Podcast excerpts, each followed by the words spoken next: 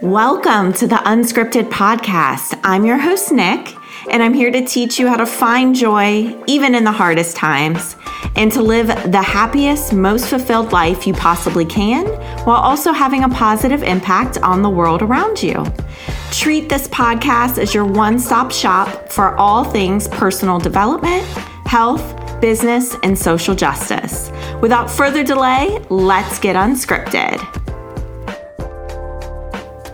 So, today I wanted to pop on and discuss a post that my favorite mentee, hi Sarah, posted on Instagram. And it just really, really resonated with me. I thought it was amazing.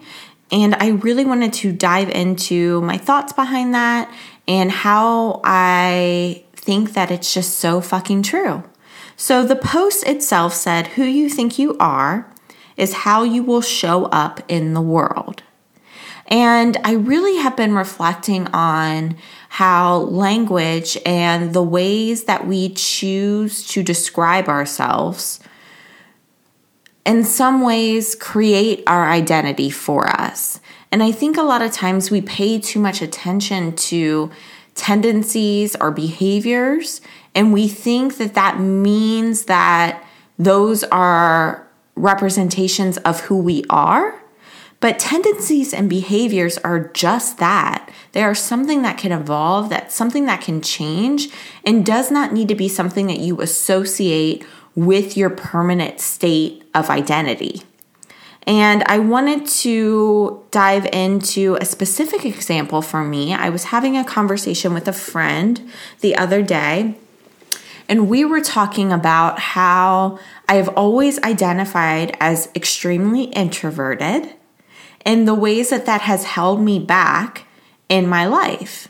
And if you know me, if you've had conversations with me, this is something that I used to frequently bring up and kind of slip into conversations was the fact that I was introverted. And I think that part of my reason for doing that is I believe in the power of front loading information about setting the tone to prevent any further misunderstandings down the line and to also not put people in the position to have to make assumptions.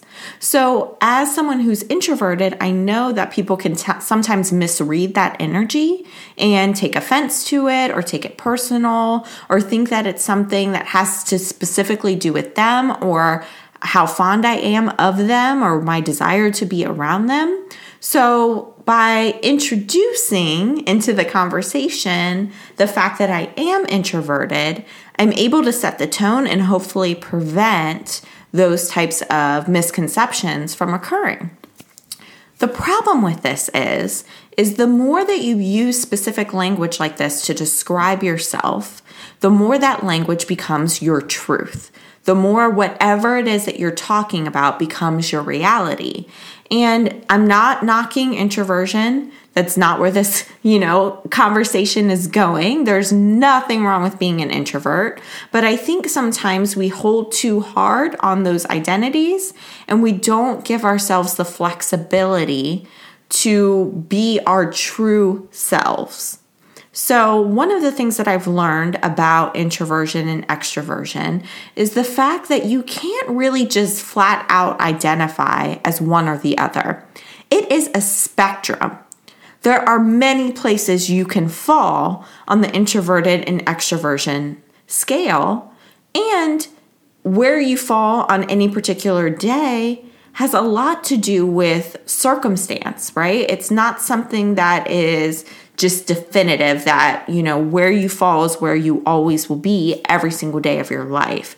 It can vary based on bandwidth, based on who you're around, based on all these external factors, can be a direct reflection on how that is. In layman's terms, being an introvert basically means that you require alone time or quiet time in order to replenish your energy once it's been depleted. Whereas an extrovert would want to seek out large crowds, big social interactions, and being around people in order to replenish his or her energy after it's been depleted. So that's kind of the fundamental difference between those two. but that doesn't mean that those are the that that's going to be the case every single time. And I was reflecting specifically on examples where I have done traveling for work related events, right? I may go to a spa convention. And when I'm in these situations, my days are filled with a lot of speaking. You know, I may have to give a presentation or I may have to host a roundtable. Um, and I have to field a lot of questions, a lot of people asking me for advice. There's a lot of interaction that goes in to these types of events. And all of these things are things that fundamentally feed me. Uh, they play to my strengths, they play to the things that I enjoy. I love to speak, obviously, and I love helping people. I love, you know, giving feedback and talking through challenges and offering coaching, all of those things.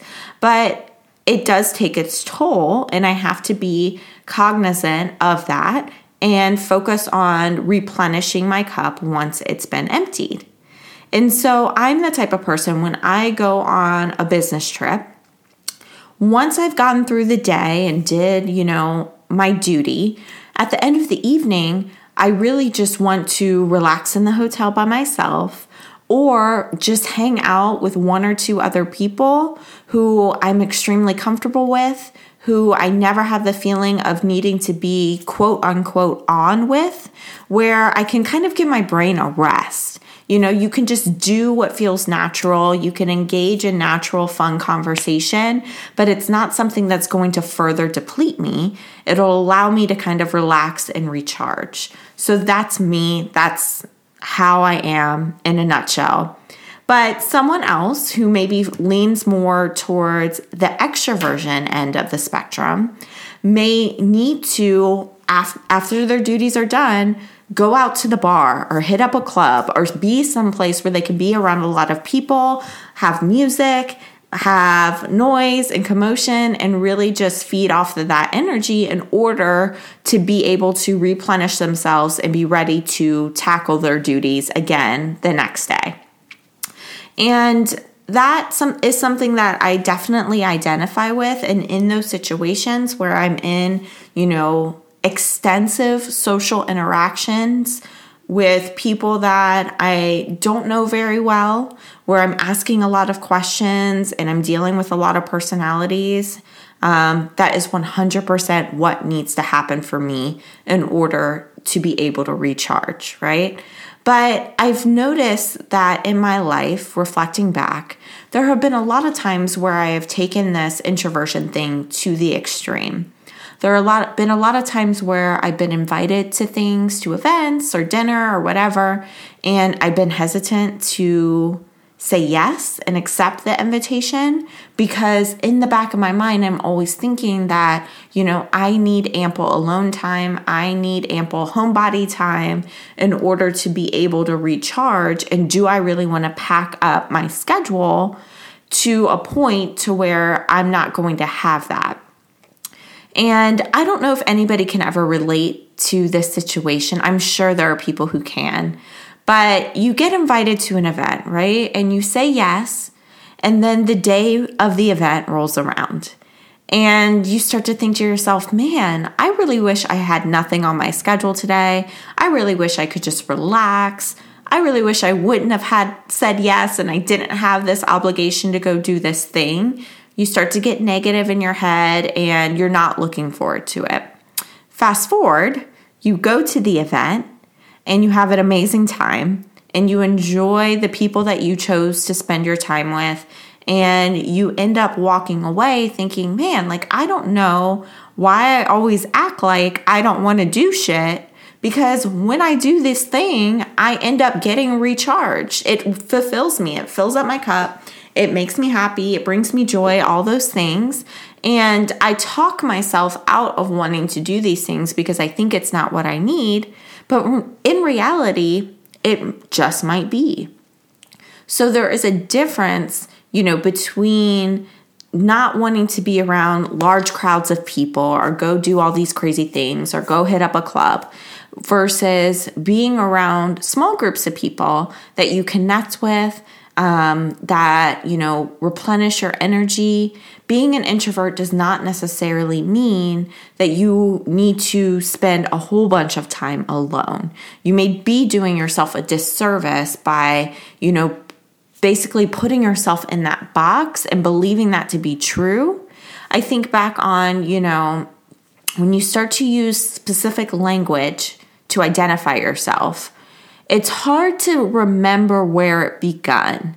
So, did I start to begin to use this language because my behaviors prove this language to be true, right? Or did I start to use the language and then my behaviors became a self fulfilling prophecy as a result? So, that is a very tricky situation that I think a lot of us find ourselves in, and why so many people struggle with feeling helpless in improving their lives because they've always identified as specific things for so long, and those specific things may no longer be serving them. But they really have a hard time separating themselves from that because they think it's something that's ingrained. Your behaviors and your tendencies are things that maybe have been true for you in the past, but they absolutely do not need to continue to be true for you in the future. If it is not serving you, if using that language, if identifying in that way is no longer serving you and it's not the person who you want to be or how you want to show up in the world, you have to use different language. You just need to decide, okay, I'm not going to wake up that I'm not going to wake up tomorrow and tell myself that I'm introverted. I'm going to wake up tomorrow and tell myself that I love spending time with the people who fill up my cup and I crave connection. And the more that you reinforce that, the more that that will start to feel true for you. When we're first making that initial pivot, from things that have always felt true for us or things that we've always identified with, it's going to be uncomfortable to decide, you know, that you are no longer going to be that person. You may deal with imposter syndrome. You may, you know, feel like you're not being authentic, but you get to choose how you want to be. And it is a representation of your authentic self to really reflect on what your ideals are, what feels like the best version of you, and then choosing to become that. It is less authentic to continue to stay stuck in an identity in language just for the simplicity of the fact that that's how you've always been or that's what you've always said about yourself. That is not authentic. In reality, we are constantly evolving. We are constantly learning. We are constantly growing. You are not meant to be the same person that you have always been. And it's important that you think about that and think about how will the best person best version of myself show up? And what do I need to do? What do I need to alter? What affirmations do I need to begin telling myself in order to support me showing up as that, that best version of me? So, again, I love Sarah for sharing this quote. And I just want you guys to kind of reflect on, you know, the language that you use, the things that you say have always been true for you, anything that you voice as absolute I want you to begin questioning that and really rethinking, you know, is this something that serves me? Is this how I want to show up in the world? And if the answer is no, it's time to make a change. And that wraps up today's chat. Thank you for letting me get unscripted with you. If you want to support the show, make sure to subscribe share with friends, and give the show a five star rating. If you're looking to get unscripted more than just once per week, be sure to connect with me on Instagram for exclusive content at Nick, N I K, underscore unscripted.